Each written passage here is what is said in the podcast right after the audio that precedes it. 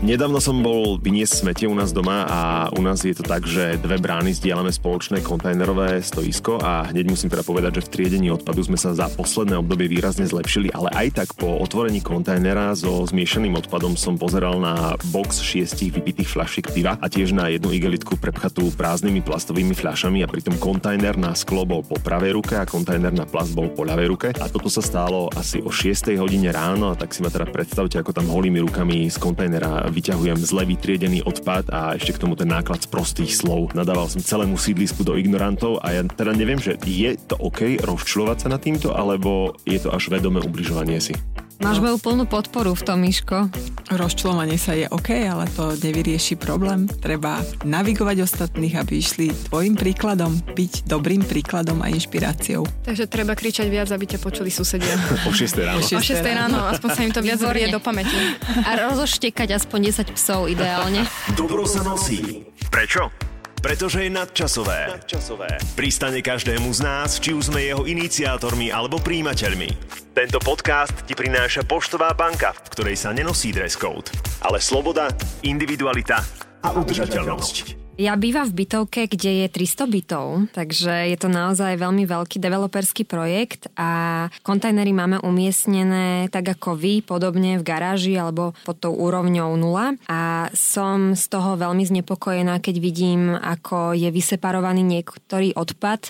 Pritom my tam máme aj presne napísané, čo do ktorého odpadkového koša patrí. Takže ľudia ani nemusia premýšľať nad tým, aby správne vyseparovali ten odpad. Stačí si pozrieť, čo je nalepené na skoro každých dverách, ktoré vedú k týmto spoločným priestorom, takže ja osobne niekedy celkom zúrim a dokonca sa mi už niekoľkokrát stalo, že som prekladala odpadky po mojich susedov do správnych kontajnerov. Tak niekedy je málo, keď sú informácie len na smetiakoch, lebo keď e, rodičia pošlú dieťa vyhodiť kôš, spravidla si už nečíta, čo do toho koša môže dať a čo nemôže. Urobí to tak, ako je pre ňo najjednoduchšie, alebo ako bol naučený. Dokonca si myslím, že aj málo ktorý z dospelých, keď už má zaužívaný nejaký spôsob triedenia, ak vôbec, teda triedi, čo môžem povedať, že triedi čoraz viac ľudí, tak ak má nejaký spôsob zaužívaný, tak pri kontajneroch už nemení ako keby to, čo má vytriedené v tej taške alebo v danom koši a vyhodí to tak, ako je zvyknutý. To znamená, že pokiaľ ide o tú edukáciu a vzdelávanie, tak nálepky na kontajner určite nestačia. Treba vzdelávať ľudí vopred. Lebo ten odpad vzniká doma a cesta z bytu ku kontajneru je naozaj dlhá. Ja by som možno ešte dodala aj ten fakt, že niekedy nestačí povedať iba, že plastová fľaša patrí do plastu, ale aj v akom štádiu a v akom stave. Napríklad teda mm, nejaká mastná fľaška nemôže ísť do plastového kontajnera, pretože ono, neviem, či mám teda správne informácie, ale keď som sa pýtala, prečo niekedy plasty vyhadzujú do komunálneho odpadu, alebo teda akože príde auto, tak povedia, že lebo videli, že veľa v tom kontajneri nebolo správne vytriedených vecí, takže to zmiešali dokopy. Ivana, ty si najbližšie k tomuto celému a hlavne k tomu argumentu, keď niekto povie, že ja netriedím, lebo aj tak potom príde smetierské auto a oni to hodia celé do jedného kontajnera. No, toto je taká urban legend, ktorá je prítomná všade na Slovensku a myslím si, že v každom jednom meste, kde sme mali akúkoľvek diskusiu, prednášku, tak sa nás na to pýtali. Pracovníci zberovej spoločnosti vždy pozerajú, keď zbierajú zmesový komunálny odpad, tak pozerajú ten triedený zber, že sa tam naozaj nenachádza niečo, čo tam nepatrí a vlastne potom to zoberú spolu s tým zmesovým komunálnym odpadom. Druhá vec je, že vlastne zberové spoločnosti nemajú vozidlo na každú jednu ako keby komoditu zvlášť a oni napríklad do obeda zbierajú plasty, odvezú to potom na zberný dvor a po obede zbierajú do toho istého vozidla papier. A potom mm. sa stane, že niekto vidí z okna ráno jedno vozidlo, ktoré zbiera plasty a po obede vidí to isté, že zbiera papier a už vlastne samozrejme si domýšľa, že to naozaj ako keby sa zmieša dokopy. Niektoré mesta na Slovensku dokonca presne z tohto dôvodu si zadovážili magnetickú tabuľu, ktorú prelepujú ako keby na tom vozidle zberovom, aby bolo aby jasné, bolo jasné okay. že teraz ideme po papier, teraz ideme po sklo, pretože sa presne s týmto stretávali, že rovnaká ešpezetka, rovnaké auto, dopoludňa zbierali jednu vec, popoludní druhú, čo si pomyslí obyčajný človek, jasné, že to sypú na jednu kopu. Aha. Nie je to tak. A ja by som ešte doplnila, ja bývam síce v Bratislave, ale bývam v časti, kde sú rodinné domy. My máme iba vlastne spoločné stoiská na uliciach, že vlastne máme tzv. Hniezda. Čiže o, niektorí naši susedia to majú blízko, niektorí napríklad ráno, keď idem do práce, tak zastane sused z opačnej časti ulice, ktorá je nemo dvesto tristo metrov ďalej ide autom do práce, zastaví pred tým hniezdom a vlastne tam vyhadzuje tie triedené zložky a ten zmesový komunálny odpad vlastne každý vyhadzuje do svojej nádoby, ktorú má doma. Mm-hmm. Takže ja vlastne nevidím môjim susedom do toho zmesového komunálneho odpadu, ale vidím, čo vyhadzujú do toho uh, triedeného zberu. Pred rokom sme mali iba jeden kôš na plasty, teraz už máme dva. Ten jeden bol plný, stále tak sme nahlásili, že treba ešte jeden a teraz už máme dva plné, takže stále sa to vlastne, bez hľadu na to, koľko tých nádob tam je, tak ľudia to budú zaplňať.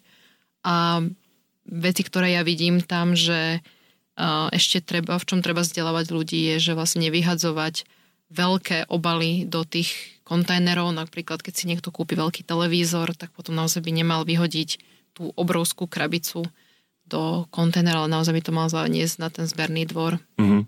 No, to je strašne ďaleko, to sa im nechce, vieš. Áno, to je veľmi ďaleko. Hlavne miesto v kontajneroch je obmedzené. To, že vám pridali jeden kontajner na plast, to je naozaj obdivuhodné.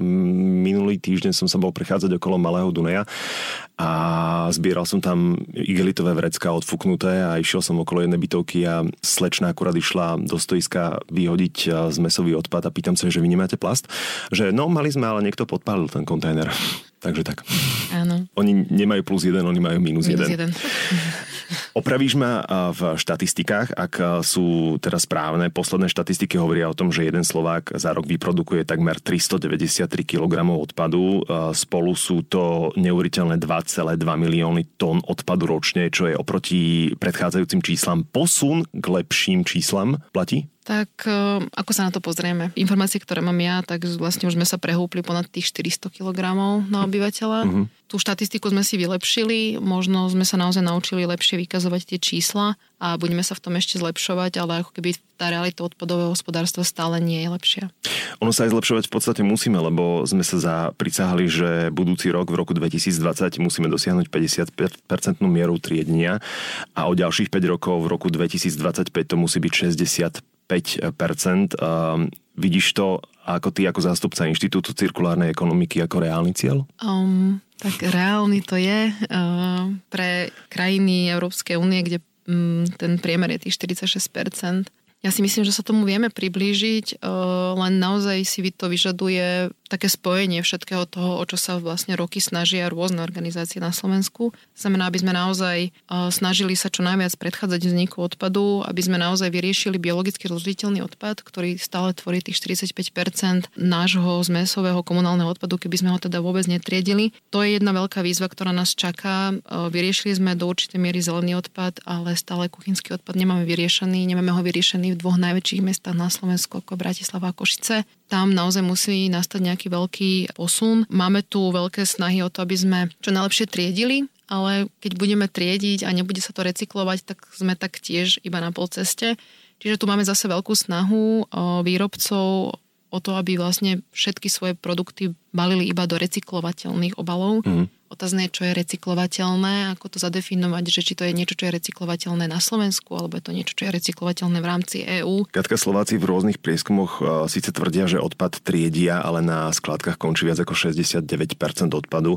Kde sa podľa teba deje najväčšia chyba? Triedenie je vnímané ako niečo veľmi pozitívne a už to je fajn, že ľudia si myslia, že je pekné, keď sa ich opýtajú na triedenie, aby povedali, že áno, v skutočnosti triedím aj ja. Mnohí však triedia iba niektoré zložky, v niektorých prípadoch netriedia správne, aj to treba ľudí naučiť, ako triediť správne, čo do ktorého koša patrí a nepatrí. E, médiami často chodia rôzne vlny, také populárne, keď sa hovorí o tom, čo sa dá, čo sa nedá hádzať do toho triedeného zberu a mnohé tie, ako Ivana už spomínala, urban legends, ktoré chodia, že toto nie a toto áno, tak aj tie robia trošku škrt cez rozpočet. Čo je najväčšia Ale, taká legenda? No určite, že všetko končí na jednej kope, mm-hmm. Takisto ďalšia legenda je, že aj tak je to úplne zbytočné, pretože sa to nedá recyklovať a podobne. Mnohé takéto fámy, ale úplne najčastejšie je, ja sám som videl takého človeka, ktorý mi hovoril, že videl to smetiarské auto.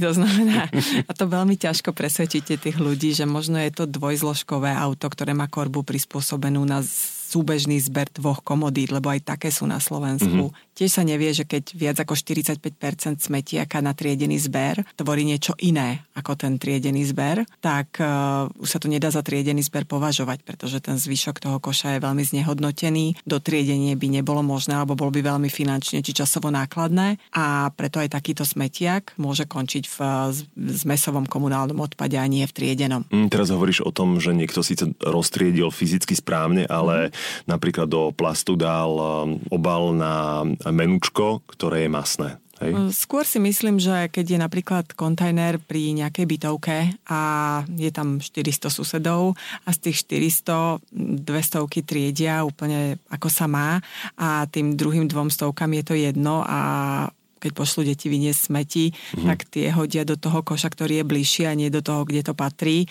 a je tam jednoducho množstvo nečistôt alebo veci, ktoré tam nepatria. Áno, môžu tým byť, tými nečistotami byť aj takéto napríklad obaly na jedlo, v ktorých sú zvyšky jedla a tak ďalej, ale e, skôr je to o ľahostajnosti niektorých ľudí. Mm, že je kôž ako kôž. Áno. Ivanka, ty sa snažíš žiť zero waste, Katka podľa mňa triedi aj v spánku.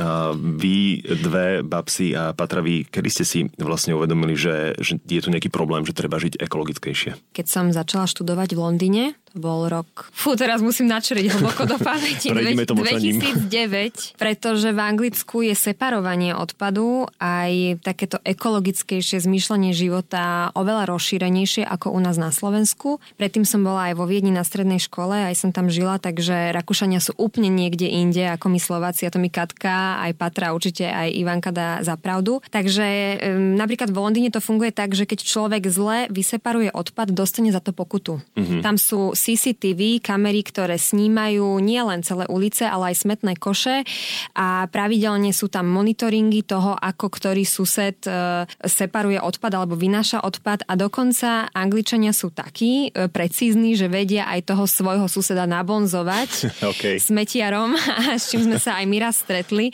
Takže tam taká nejaká spoločné, spoločné úsilie o to, aby veci fungovali, idú úplne od tej najnižšej úrovne až po tú najvyššiu samosprávnu úroveň. Takže ja som asi tam začala vnímať nielen separáciu odpadu, ale aj ten extrémny konzum, ktorý nás postihol. Takže zhruba pred tými desiatimi rokmi som začala ja vnímať tento problém a odvtedy neustále sa snažím zlepšovať aj ja.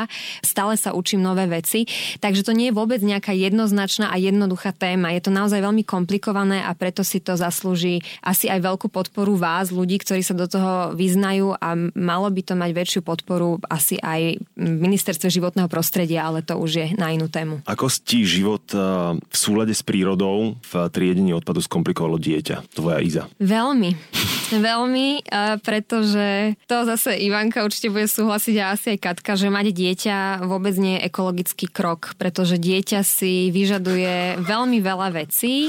Určite sú takí machri, ako je Ivanka a dokáže dieťa veľmi rýchlo odplienkovať, čo aspoň viem, že ty si veľmi rýchlo dokázala dieťa odplienkovať. Ja s tým mám stále trošku problém, lebo môj životný štýl je veľmi hektický, veľmi rýchly. Niekedy je pre mňa jednoduchšie dať jej tú plienku a ísť niekam von bez toho, aby som čakala tridsať minút, kým sa vycíka na šerblíku. Takže áno, plienky sú obrovský problém, a nedajú sa absolútne separovať, ale nie len plienky, všetko okolo detí. To je jeden, jeden obrovský kolos, jeden obrovský biznis, takže áno, mať dieťa je komplikované a hlavne je komplikované vytriediť si v hlave, čo je pre to dieťa naozaj potrebné a čo je len možno nejaká zbytočný artikel. Mm-hmm. Takže prvá poučka tohto podcastu, nerobte si dieťa, nie je to ekologické. To nie je pravda, dieťa je tá najlepšia vec na svete, ale, ale treba vedieť, že čo naozaj naozaj je nevyhnutné, preto dieťa zabezpečiť a čo je možno nejaký zbytočný manier. Patra je bezdetná zatiaľ, ale ty sa, a, si sa mi priznala, že teda najviac sa koncentruješ na to, aby si kuchyňu mala čo najviac bez odpadu. Mhm. A čo bol pre teba ten spúšťajúci moment, že si si povedala, že tak, takto? Mňa to postretlo už na základnej škole, bolo v rokoch dvetisíc až dvetisícdeväť, kedy ešte sociálne siete vlastne neboli, takže jediný kontakt, ktorý som mala, boli ľudia zo školy a tam nás práve učiteľky viedli ku separovaniu. A co si pamätám, keď som prišla prvýkrát domov za rodičmi, že chceme separovať, a rodičia povedali, že ne, kto to bude vynášať, to bude veľa toho. Práve že naopak je to, že separovanie nám uľahčuje život, pretože máme toho menej na vyhadzovanie. No a čo sa týka mojej zodpovednosti, tak mňa to postihlo hlavne tento rok v marci, kedy um, začal nejak proste ten boom v telke o globálnom oteplovaní a sociálne siete a začali byť na nás tlaky zo strany ľudí, kedy nás začali súdiť z ničoho nič. Proste ono to prišlo fakt, že zo dňa na deň, kedy prišiel jeden človek, ktorý ma zdieľal niekde inde, aby ma išli zničiť slovne, že jednoducho som použila niečo, čo nemám používať. No a tak som sa nad tým zamyslela, že keď mám nejaké tie dosahy a vždy som chcela konať dobro, vždy som sa pomáhať zvieratám, tak môžem tam zakomponovať aj túto dobrú vec. Mm. No a začala som to teda rieš- riešiť úplne prirodzene, že som začala najprv nahradzať veci, ktoré sme nahradili a nepocítili sme zmenu, ako napríklad teda tam tampony do uši alebo na odličovanie. Potom sme prešli na sieťky na miesto sáčkov klasických, na látkové tašky. To je asi taký basic, úplne základ, ako by mal človek zistiť, že či to bude dávať. No a aktuálne sme v štádiu, kedy máme doma teda vermikomposter, mm-hmm. kde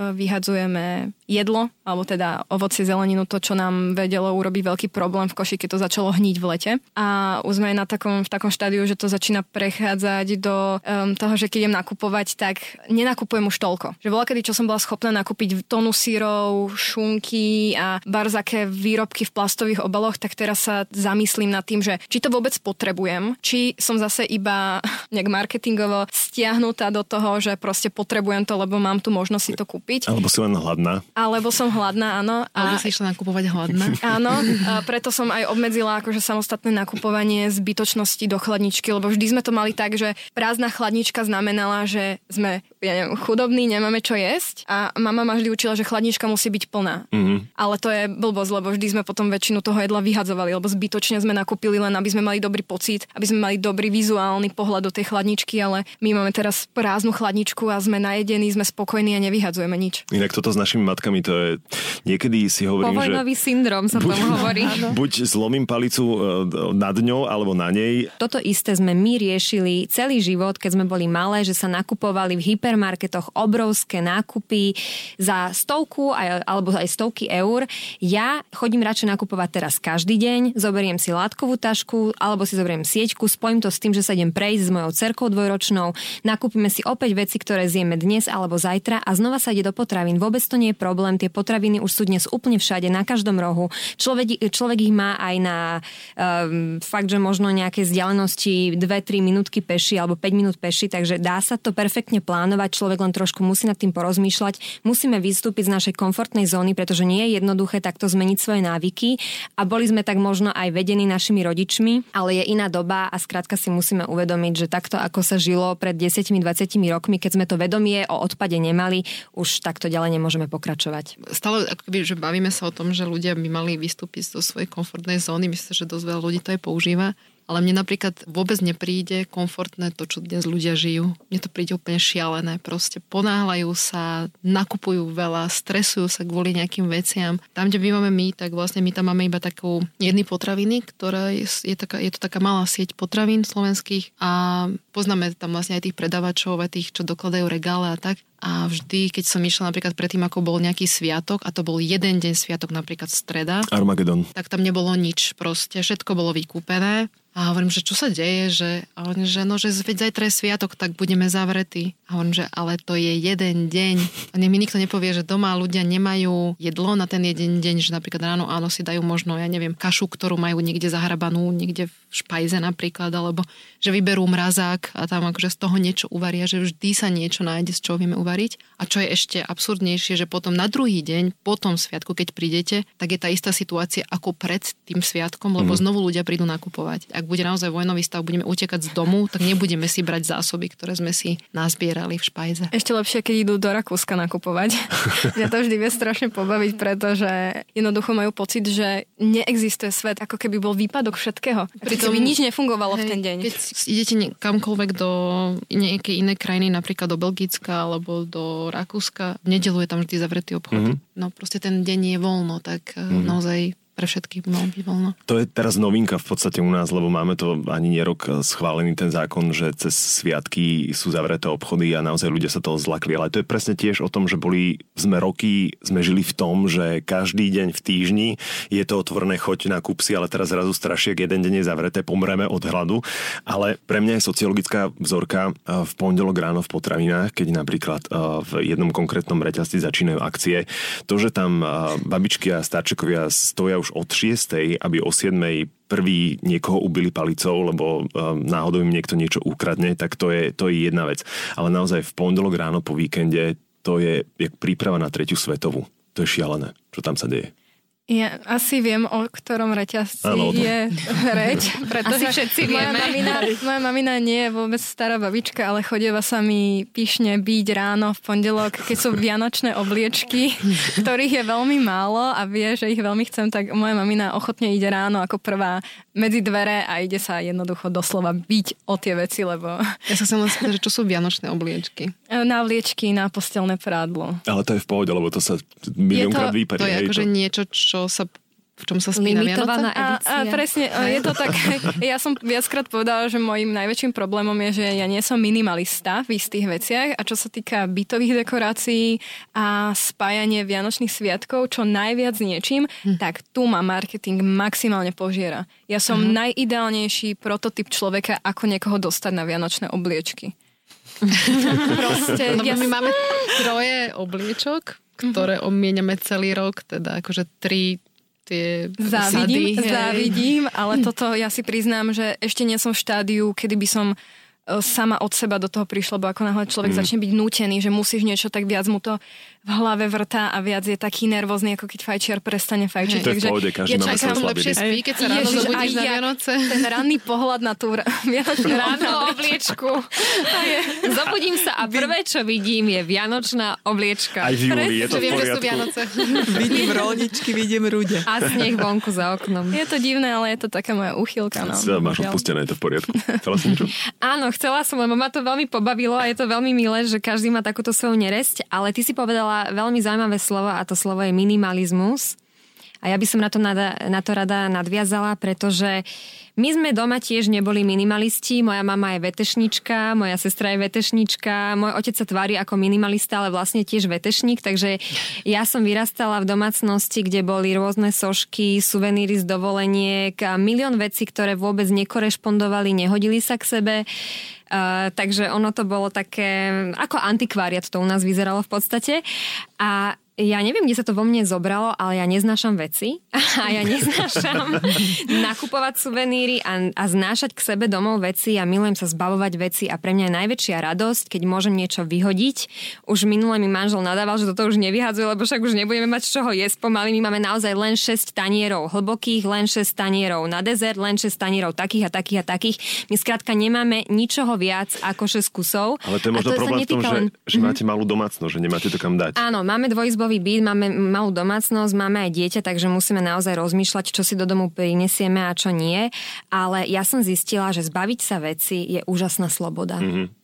To je najlepší pocit, aký človek môže zažiť. Aj teraz sa dostala ku mne taká knižka uh, od japonského jedného autora, volá sa Getting Rid of Things, alebo teda Goodbye Things.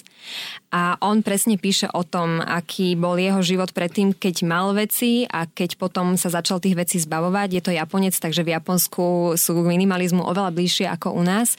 Ale čo ja na sebe cítim, je naozaj to, že odkedy som minimalistka a ten byt je úplne prázdny, tak sa cítime oveľa lepšie, dokážeme si lepšie doma oddychnúť, nie sme otrokmi tých vecí, nemusíme stále upratovať, nemusíme stále oprašovať prach z nejakých sošiek, skrátka vieme si užiť ten priestor s tými bielými stenami, nemáme ani skoro žiadne obrazy, ani nič, máme holé steny, máme všetko poschvávané, pretože takto bolo celé architektonicky navrhnuté, aby nič nás nerušilo a je to, je to veľmi fajn pocit a každému by som to dopriala, aby skúsil niečo povyhadzovať, pretože aj to, ako ten priestor doma začne dýchať, a to, ako vy začnete sa sústrediť na iné veci, vďaka tomu, že nemusíte sa sústrediť na tie veci, tak, tak je to veľmi fajn. Takže každému odporúčam minimálne knižku od Marie Kondo, Kúzelné upratovanie, mm-hmm. alebo od tohto Yukushima Sasiakiho, neviem, ako sa presne volá, ale napísal knižku Goodbye Things, takže ak sa k vám jedna z týchto knížiek dostane, dajte jej šancu a dajte šancu upratovaniu a vyhadzovaniu, pretože je to fakt sloboda. Ako sme sa od triedenia dostali k tomuto, k Marie Kondo?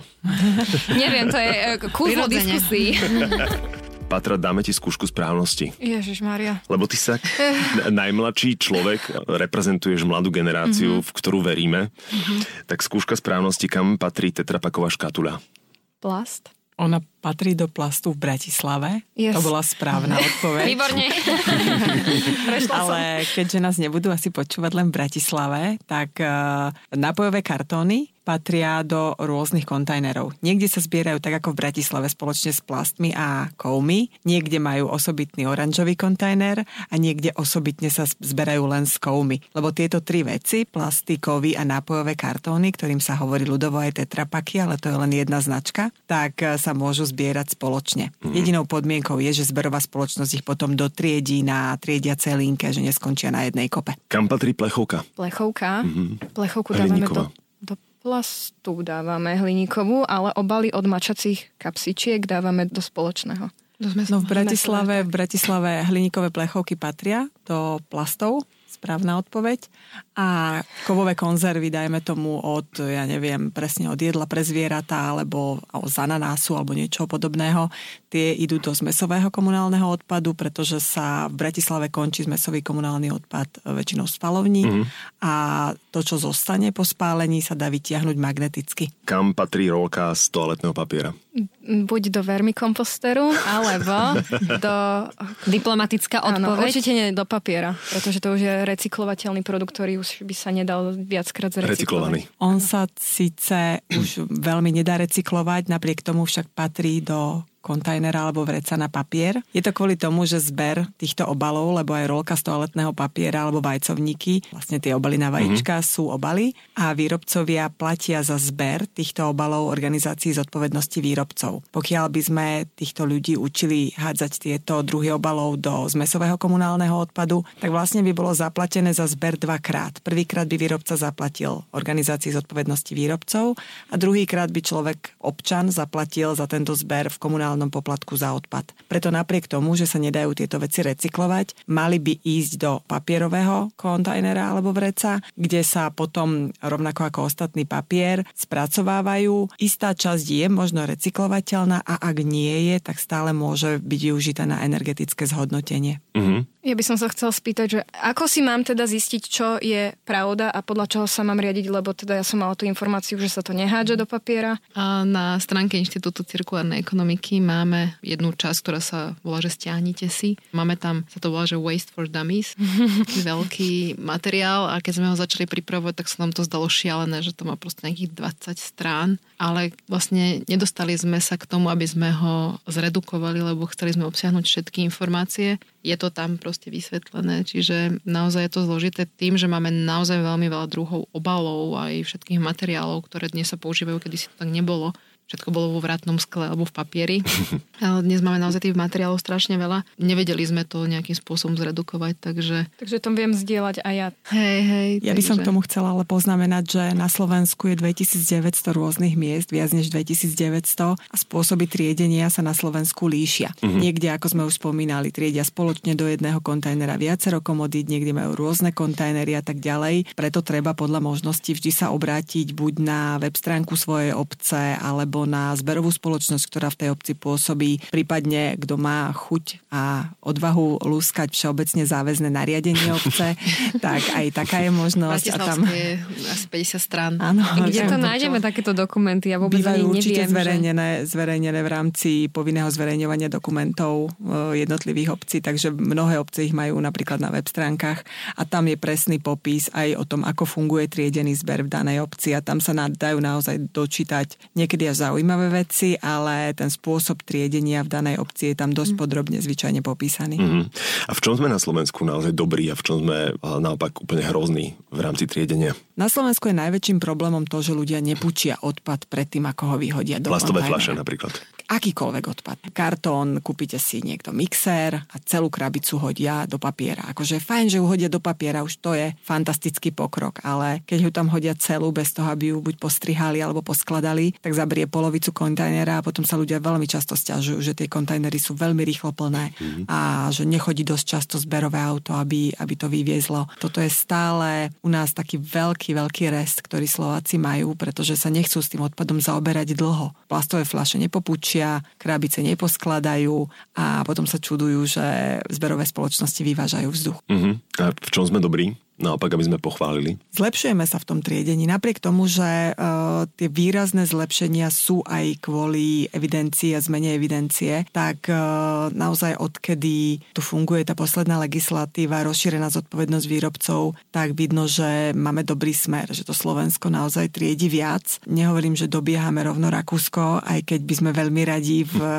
na budúci rok boli tam, kde je dnes Rakúsko, ale máme, ak to tak môžem expresívnejšie podať, našlapnuté na dobrý smer a v tom triedení sa zlepšujeme. Ja to napríklad vidím aj v otázkach. Často odpovedáme na otázky verejnosti, ktorú nám kladú prostredníctvom web stránky Triedime.sk, a kedy si prichádzali naozaj pred rokmi, keď som začala ja robiť v tomto odbore, tak prichádzali také základné otázky a teraz prichádzajú také, ako vlastne Patra už spomínala, že, že už teraz je také, že maličkosti, somarinky, že čo s týmto jedným konkrétnym druhom odpadu, a je to veľmi náplňajúce dobrým pocitom, že ľudia uvažujú nad týmito vecami, že nemyknú plecom a nepovedia, neviem kam s tým, tak to hodím do zmesáku, však je mi to jedno, je to len tá jedna malá vec. Takže to by som chcela pochváliť ľudí. Aká krásna bodka na záver prvého dielu.